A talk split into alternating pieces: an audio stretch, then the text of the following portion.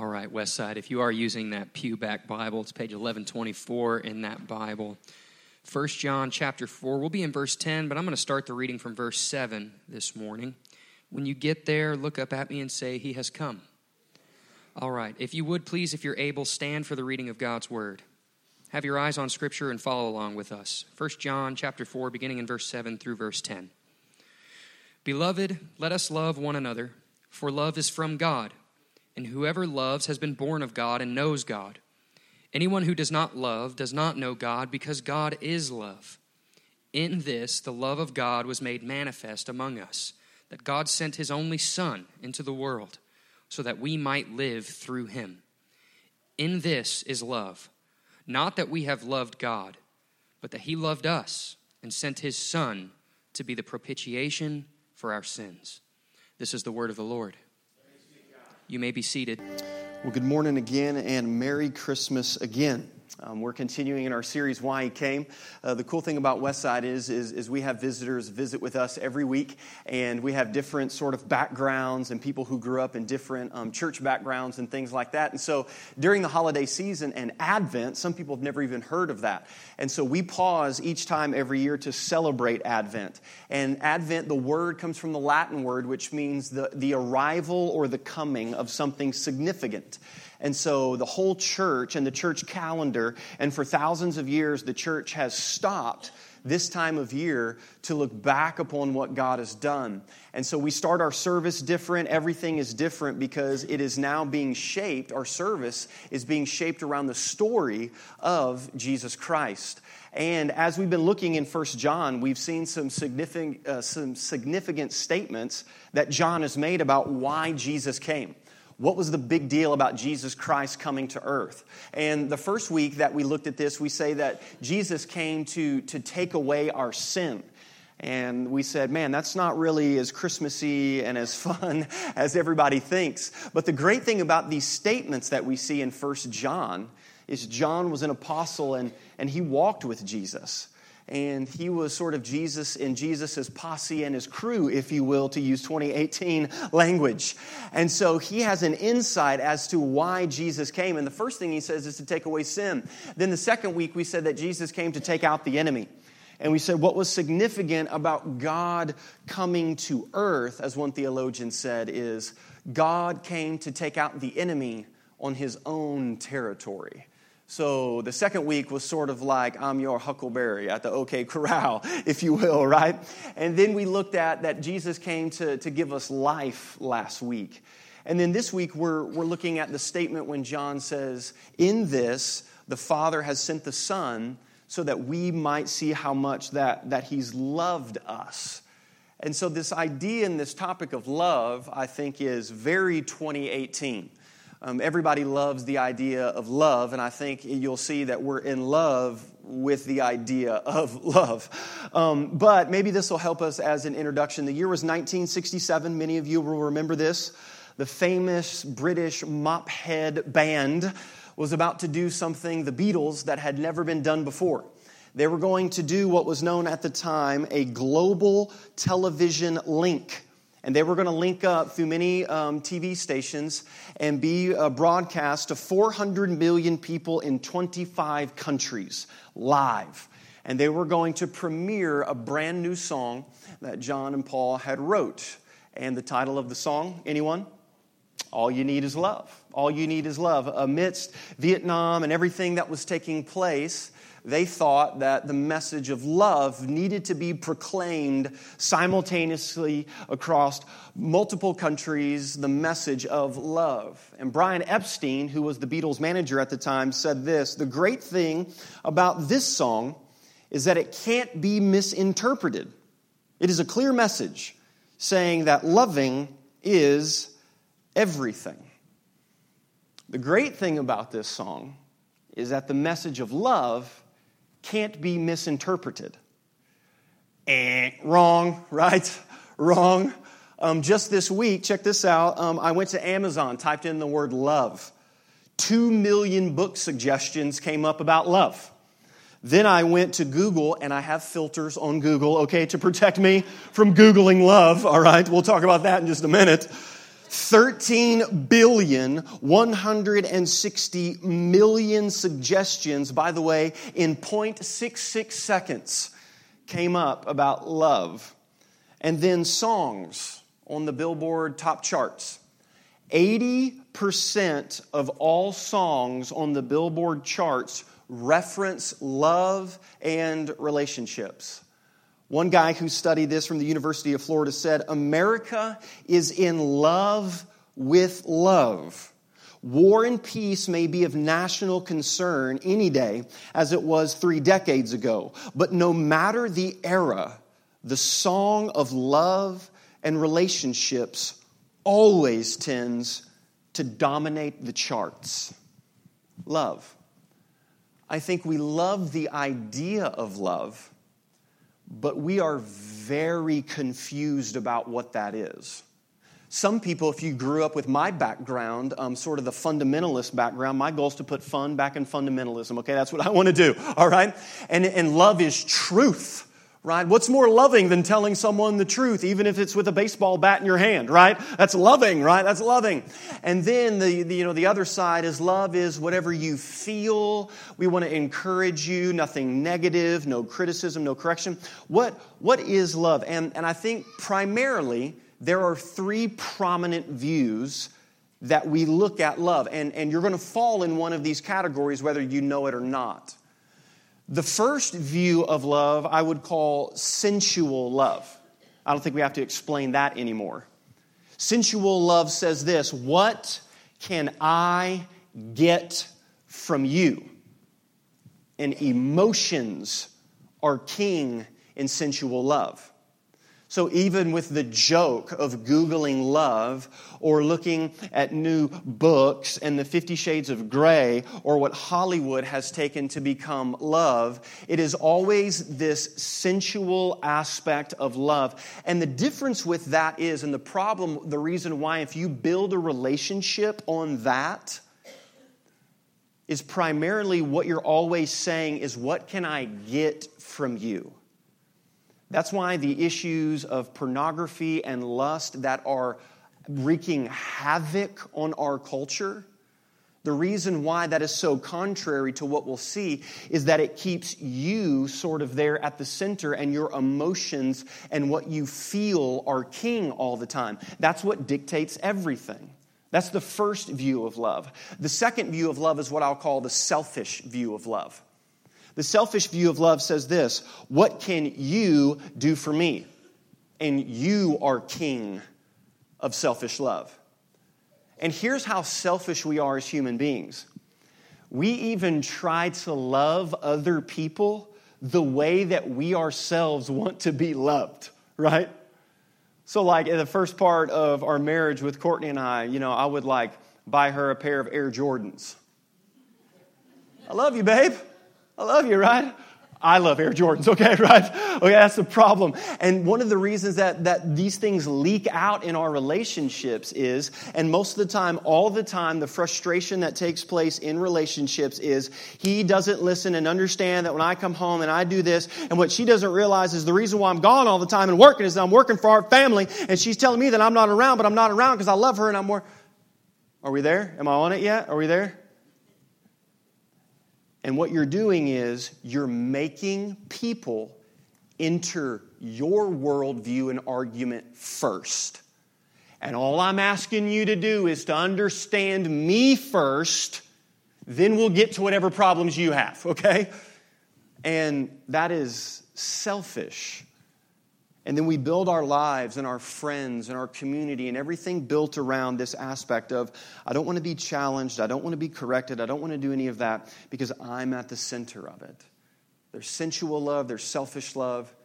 But then the Bible speaks of a third category sacrificial love. And this says something completely different than the other two. Sacrificial love says, What can I do for you? You see, in sacrificial love, Jesus is king. So, really, primarily, you, you only have three views of this, and something is dominating each one of those views either your emotions and your feelings, either you or Jesus. And what's so captivating about the biblical view of love is I believe it's what every great story has borrowed from the biblical narrative. And so, even if it's a princess who is trapped in the tall ivory tower, and the knight has to slay the dragon and sacrifice himself to go rescue the whole village, we are enamored when we hear of a soldier or somebody who laid down their life to protect other people, and especially people that did not deserve it. Why does our heart always sing and jump at moments like that? I believe it's because it's the narrative and the story that we were created for. And when you're moving in all cylinders and functioning in this sacrificial love, here's the reason why we're afraid of sacrificial love. Because if we say that the dominant narrative of our life is, What can I do for you? you're afraid that you won't get it in return or that if you give it, what you'll get in return is hurt and you'll be betrayed.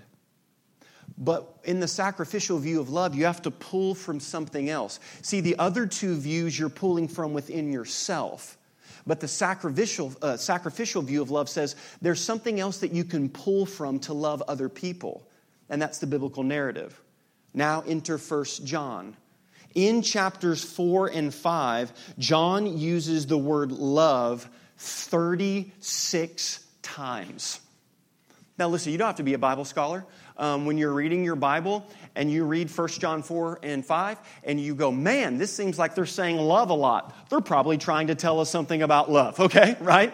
So, if love is the predominant theme in chapters 4 and 5, here's a question What should be the main theme of my sermon? Isn't it crazy that the main theme of the text should be the main theme of the sermon? So, listen, here's the thesis and the big idea today it's this Christmas shows us that love flows from God through the cross and to people. Love flows from God as the source, through the cross as the sacrifice, and to people as to be shown. So, the first thing that we see, that's the one thing we're going to break that down into three points. We're going to bust this down like Legos, and we're going to pound one nail today. You might not agree with the sermon today, but you're not going to leave going, I don't know what he said, okay? So, the first thing that we see is this is that love flows from God. Jump up and look at verse 7. Beloved, let us love one another, for love is from God. It's just crazy how it's right there in black and white, right? John is making a profound statement. John says, when, when you define love, you have to have a source for that. So, so, so even if you're a non Christian in here, or even if you're one of those people who just always disagree with anything everybody ever says at all, all the time, because you're that guy on Facebook, okay? Right? I've unfriended you a long time ago, bro, all right? One thing that you can't deny is truth, though people still try to do it, and it's amazing when they do. When you define love, you must have a source. Now, oftentimes, non Christians say that Christians are arrogant to say that we know what truth is as defined in the Word of God. That is wrong. Because the follow up statement is for you, as a non believer, is for you to tell me how you define truth. Because as Christians, we point to something outside of us, that we stand under a authority. We confess that we are not the authority. You see, I would argue to say that Christianity has the most humble view of truth and for topics like love because we point outside of ourselves and say, listen, I can't define it. I'm not the source of love. And John says, the source for us is, is from God. That love is from God. What I love about this is our society has a lot of definitions about it, and they point to many different sources. I love the story of the famous umpire Bill Klem. Uh, Bill Klem was famous in Major League Baseball for his flashy moves and many stories and all of those type of things for umpiring a game. But there's a story, and I've told it before, of a young rookie catcher who um, was catching in a game that Bill Klem was umpiring. And catchers sometimes, if you played baseball and if you were a catcher, I'm going to give one of your secrets away. All right? So sometimes when you catch it, and if it's a ball, you try to move it into the strike zone before the umpire sees it, okay? So it might be out here, but you always bring it back into the strike zone. And so the catcher kept doing that, and Bill Klem did not give a call. And the catcher turned around and said, What was it, ump? And Bill Klem took off his mask and said, It's nothing till I call it, rookie. That's a good, you know, that's a good check of authority. What was he exuding? Why did Bill say that? It's nothing till I call it. Because the umpire carries the authority to make the call. It's not a ball and it's not a strike until the umpire declares what it is. The same is with love. Love is, is from God. God defines and declares what love is. So this is difficult for us because we want to change what it is. And I heard one preacher say it this way, and, and I'll relay it to you. God has asked us to be his messengers, not his editors. Are you following with what I'm saying? We are God's messengers. We're the mailman. How angry would you be at this time of year if you got a Christmas card in the mail and it had already been opened and you saw it from your family and there were black lines through it and this was marked out and all of that, and the mailman said, You know, I just looked at that card and I thought, I don't like the way this makes me feel. It's not a good message. I'm a, it's a bad day today. I'm delivering mess, you know, packages till 10 o'clock tonight. I needed something to really get me going. And I didn't like the way this looked. And I thought, oh, this could be misinterpreted. Um, and so, you know, I took a Sharpie and I marked that out. And so we laugh at that. But what kind of Bible verses do you post on your social media? What's the popular thing? What's the, oftentimes, listen, our sin is so ingrained in us at times that we are so selfish that we will gravitate to only what we think we love rather than what love actually is. Love is from God. But then look at the next thing that John says. It's not just from God, but that verse 8 anyone who does not love does not know God because God is love. Interesting. Love is from God. So John is not only saying that love is what God does, but love is, God is love. So love is who God is. Now, this is probably one of the most popular Bible verses in all of the Bible. And it's funny because it's three words in an entire, you know, context of Bible. But if God is love, what does that mean? Well, Here's one of the things that we have to do when we read the Bible we let Scripture interpret Scripture. That means that when we run across a Bible, listen, I'm going to teach you something now. I'm, not, I'm less preachy, I'm more teachy right now. When we see a description of God, we should go back through the rest of the Bible and see if there are other descriptions of God. So, yes, God is love. But what are some other characteristics of God? Well, God is love, 1 John 4 8. We've seen that. That's pretty clear. How about Psalm 18:30? God is perfect. Perfect. Well, that's good because if God is love and he's perfect, then his love is probably perfect too, right? Okay, that's good. How about Psalm 56? God is just. Uh oh. How do, how do you do that? How are you love? How are you perfect? And then how are you just? One of the most frequent things in the Psalms is imprecatory Psalms, which is talking about the justice and the vengeance of God. Oh no. How do we do that? Well, maybe this next one will help us. Uh, Revelation 4 8, God is holy. Uh oh. That's actually what it says that the angels are around the throne and in the throne room. And one of the things that the angels call back to each other, which is interesting. They sing it to each other that God is holy, holy, holy. It's called the trihagion. And when you repeat something in it three times, it's the perfect definition of something. So God is holy and he radiates holiness, which means perfect, standard, separate from something. And then I love this. I threw this in because I thought it was great. Habakkuk 3 4, God is glorious. Glorious. You say, Jason, what are you, what are you trying to show me? Well, a couple of years ago, uh, we had a family dinner at Colton's. And so we were eating. And by the way, can we bring the honey butter back? All right?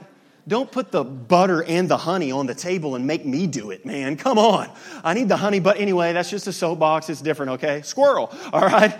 Um, well, we were having family dinner there at Colton's, and uh, I ordered a pasta, and I asked the, the young lady, I said, Hey, I like spicy stuff. Do you think that they could throw some peppers in or something like that? And she was like, Awesome, yeah, I'll see what they can do. Brought it, smelled great, that was awesome. Didn't see a lot of peppers, but there were some in there. And so I started to eat this pasta. And then I began to sweat. And then I began to weep. And I said, What did they put in this? And she said, Well, he didn't have a lot of peppers back there, but he had cayenne pepper. And so he threw that in. And listen, it was like they put pasta in a bowl and sprayed it with mace. And I was just, I was, and I could not, for like a day, for a day after, I could not taste anything else other than the cayenne pepper that was in that Colton's pasta. Now, listen, I'm going somewhere with this. There was one ingredient that was elevated and dominated the food, which ruined everything else.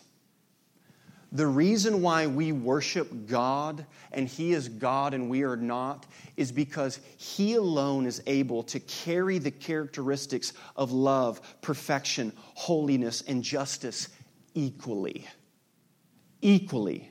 You see, when we magnify one characteristic of God, you by default are minimizing the other characteristics of God. And so, how does all of this live and join together? Understand this love does not completely define God, but God completely defines love. Do you understand what I'm saying when I say that? Love is not the only thing that defines God, but God alone defines love. Love comes from God. Well, then, how does He define it? What should we do and what should we look at to understand love? Love flows from God. And the second thing is this love flows through the cross. Through the cross. It's right there in verse 10. In this is love, not that we have loved God, but that He loved us and sent His Son to be a propitiation for our sins. John's going to give us three characteristics of what love is, right? And I'm going to break this down for us as to sort of boots on the ground to be application as to this. So love is from God and it flows through the cross. What do we see when we look at to the cross of Christ for love? The first thing is this that love is sacrificial. Love is sacrificial. That comes from that he was sent to be a propitiation for our sins. Propitiation is a big word, but so is mayonnaise, and we still use it every day. Propitiation means to put in front of. We just sang it, the song that the worship team wrote. God's wrath on the Savior and his mercy on me. That to understand how God satisfied the justice and the perfection of his standard was that he put himself in the place of the guilty. That he sacrificed himself. Now, let's bridge the application from theology to your life. That means that any relationship of any standard and any significance in your life will require sacrifice. It will require sacrifice, whether that's time, whether that's preferences, whether that's joy to some degree. And for some reason, in this day and age, we avoid sacrifice. We think that sacrifice takes us from our joy. That that's not joyous to lay something down, but rather the scriptures correct us and say sacrifice doesn't take you from your joy, it takes you to it. The road to joy, to rejoice, the road to light the candle of joy is a road paved with sacrifice. That's the whole purpose. that love is sacrificial. But the second thing that we see is this is that love is the initiator. Oh, this is good. Verse 10 In this is love, not that we have loved God, but that He loved us. Do I need to read it again? I'll read it again. That's okay. Not that we have loved God, parentheses, first, but that He loved us first. This is unbelievable. The scriptures would go on to teach that while we were still sinners, Christ died for us. Why is love the initiator? Well, I'll let Romans chapter 2 verse 4 speak for itself. Do you presume or assume on the riches of his kindness and forbearance and patience? Do you know what Paul is saying here? Yeah, some of you guys who are like grace, grace, grace, extreme grace, great radical grace, sweet great grace, great. I love grace. I think grace is great. I want grace all day long, every morning, all the time, every second, every breath that I take. I want grace. But what Paul says is don't play around with God's grace. Grace is not just pardon from sin, grace is power to not sin. And those of you who keep saying, I'll do it tomorrow and I'll do it the next day, do not assume on the patience and forbearance of God because not knowing that God's kindness is meant to lead you to repentance. That He is so good and that He is so great and that He is so kind that the very breath that you take should lead you to go, I don't even deserve that. Why am I walking down this path? Now, we love that. Woo, we love Romans 2 4. That's good. But now let's bridge that to your relationships. That means the initiator in your relationships is not for them to get their act together and clean it up. And when they apologize, then the relationship will be right. But rather, not that we have loved him first, but that he pursued us and loved us. So that means that grace, and now I'm not meaning ignorance. I'm not meaning that I was hurt and that I was betrayed, but yet that forgiveness flows from sacrifice. Interesting, the only way that you can forgive is to sacrifice and absorb something. And then that love and that forgiveness is what initiates the relationship. So, if we work on a contractual basis in our relationships, which means that our spouse or our kids or people around us have to earn our love, that is the opposite of the gospel. Because love is the initiator. And then the last thing that we see is this that love is active. Active. In this is love. Not that we have loved God, but that He loved us and sent His Son. In this is love. You can look to something to see love. That God did not just say what love was, but that God showed what love was. Now, what I love is we can go to the deep theologians of the late 80s and early 90s, known as DC Talk, that love is a verb. You know what I'm saying, right? Down with the DC talk, that love has action produced behind it. Now, for some of you, this is what your friends and family keep saying to you. And you keep, you're like, nobody trusts me, nobody gives me a chance, nobody, blah, poor me all the time, blah, blah, blah because you talk a lot and you show no fruit from your speech. So do not become the victim and say, everybody in my life is against me, and my mom and dad just don't understand. They just don't give me a chance. Why can't I take the car out? Because you can't clean your room.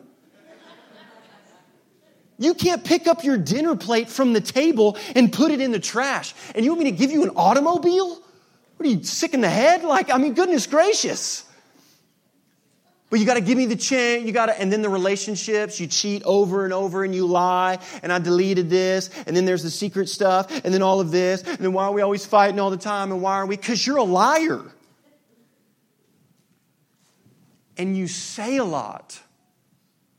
And the way that I see that you are presuming and assuming on the grace of God is that each one of these conflicting moments when God is trying to get your attention, you view it as everybody's against you rather than this is an opportunity for me to follow through with the promises that I've made in the past. That love is active. And there's a great question in Christianity. What do we turn to to see the holiness of God? And what do we turn to to see the love of God? And the answer for us as Christians is Calvary, it is the cross. How much does God hate sin? Look there. But at the same time, how much does God love you? Look there. That love comes from God, that He's the source. It flows through the cross, but then it has a destination. And the destination is to people that it's to the world. Isn't it interesting that when you drop down to verse 11, there's all this theology, there's all of this sacrifice, there's all this atonement, there's all this big language. And then verse 11, beloved, if God so loved us, we also ought to love one another. Don't you love that the Bible never gives you the opportunity to separate your knowledge of God and your love of people? It's literally the same verses that follow each other. Here's what love is from God. Here's what it means to you. And here's how you show it to the people around you in your life. So listen, we are not only meant to receive God's love, we are meant to reflect God's love. And that's what's difficult. And I get it. It's Christmas. I've been in this game for a long time. This brings up more emotions and anxiety and the family and the spot and all of those things coordinating with the kids and the stepdad and all that. This is difficult time of year. I understand that. But it's also an opportunity for us to practice what we preach. And many Christians are like the Dead Sea. You know about the Dead Sea? Nothing grows, tons of salt everywhere. And then if you go on vacation there, apparently the thing to do is to take a picture of you floating reading. That's like the thing to do, right? Because the buoyancy of the salt. Do you know why nothing grows there and it's just flooded with salt? There's no outlet. The Dead Sea only receives ocean water. It has no outlet to exit that ocean water to bring fresh water in. That's why nothing can live there. Are you following with the illustration? That if you are a black hole, only receiving and getting and getting, but there is no outlet of God's love in your life, you will sabotage and kill every relationship that you have. Here's a great way to ruin your marriage before it ever starts, to ruin any relationship, is to place all the expectations on the other person and for them to fulfill everything for you. And nothing will live in that environment. The time that God worked and ordained for us to come here to Westside, I was reading a book by, by Francis Schaeffer. It was in a collection and volume. Francis Schaeffer, you can go see at Covenant Theological Seminary. They have the Schaeffer lectures every year. But it was a volume of his collected works, and in one of the works was The Marks of a Christian. And what he said that in an age of um, religious hostility and people not being receptive to the message of Christianity, that there is one thing that will outlast any argument, any charity, or anything any Christian could ever do, and that's to love one another. Francis Schaeffer says these words If an individual Christian does not show love toward another true Christian, the world has a right to judge that he or she is not a Christian. What Jesus is stating by love one another, which is the more cutting, much more profound concept than anything, is that we cannot expect the world to believe that the Father sent the Son, that Jesus' claims are true, and that Christianity is true unless the world sees some reality of the oneness of true Christians. Let us be careful indeed to spend a lifetime studying to give honest answers. But after we have done our best to communicate to a lost world, still we must never forget that the final apologetic which Jesus gave is the observable love of true Christians for true Christians. This is the whole point. The world is going to judge whether Jesus has been sent by the Father on the basis of something that is open to observation, namely the love for a Christian and a Christian. What he's saying in a nutshell is people who don't love Christ look at people who claim to love Christ and see how selfish and pitiful and mean spirited that they are and go, I want nothing to do with that Christ. Why would I want to join that? But rather the love and the sacrifice in this day and age when it's a world of climb the ladder, get yours, stomp on them, you're at the center for a group of people to love each other, whether whatever socioeconomic background, whatever color of their skin, whatever any of that is, and that Jesus is at the center of that. So, as we close, I want to have a couple application questions for you. I'm going to call it the love test. For us to claim, actually, if love is from God, if it flows through the cross, and if it's for people, how do I gauge where I'm at? Because listen, look up here. If you aren't if you are a Christian and you aren't the most loving person that a non Christian knows, that's a fail. That's a fail.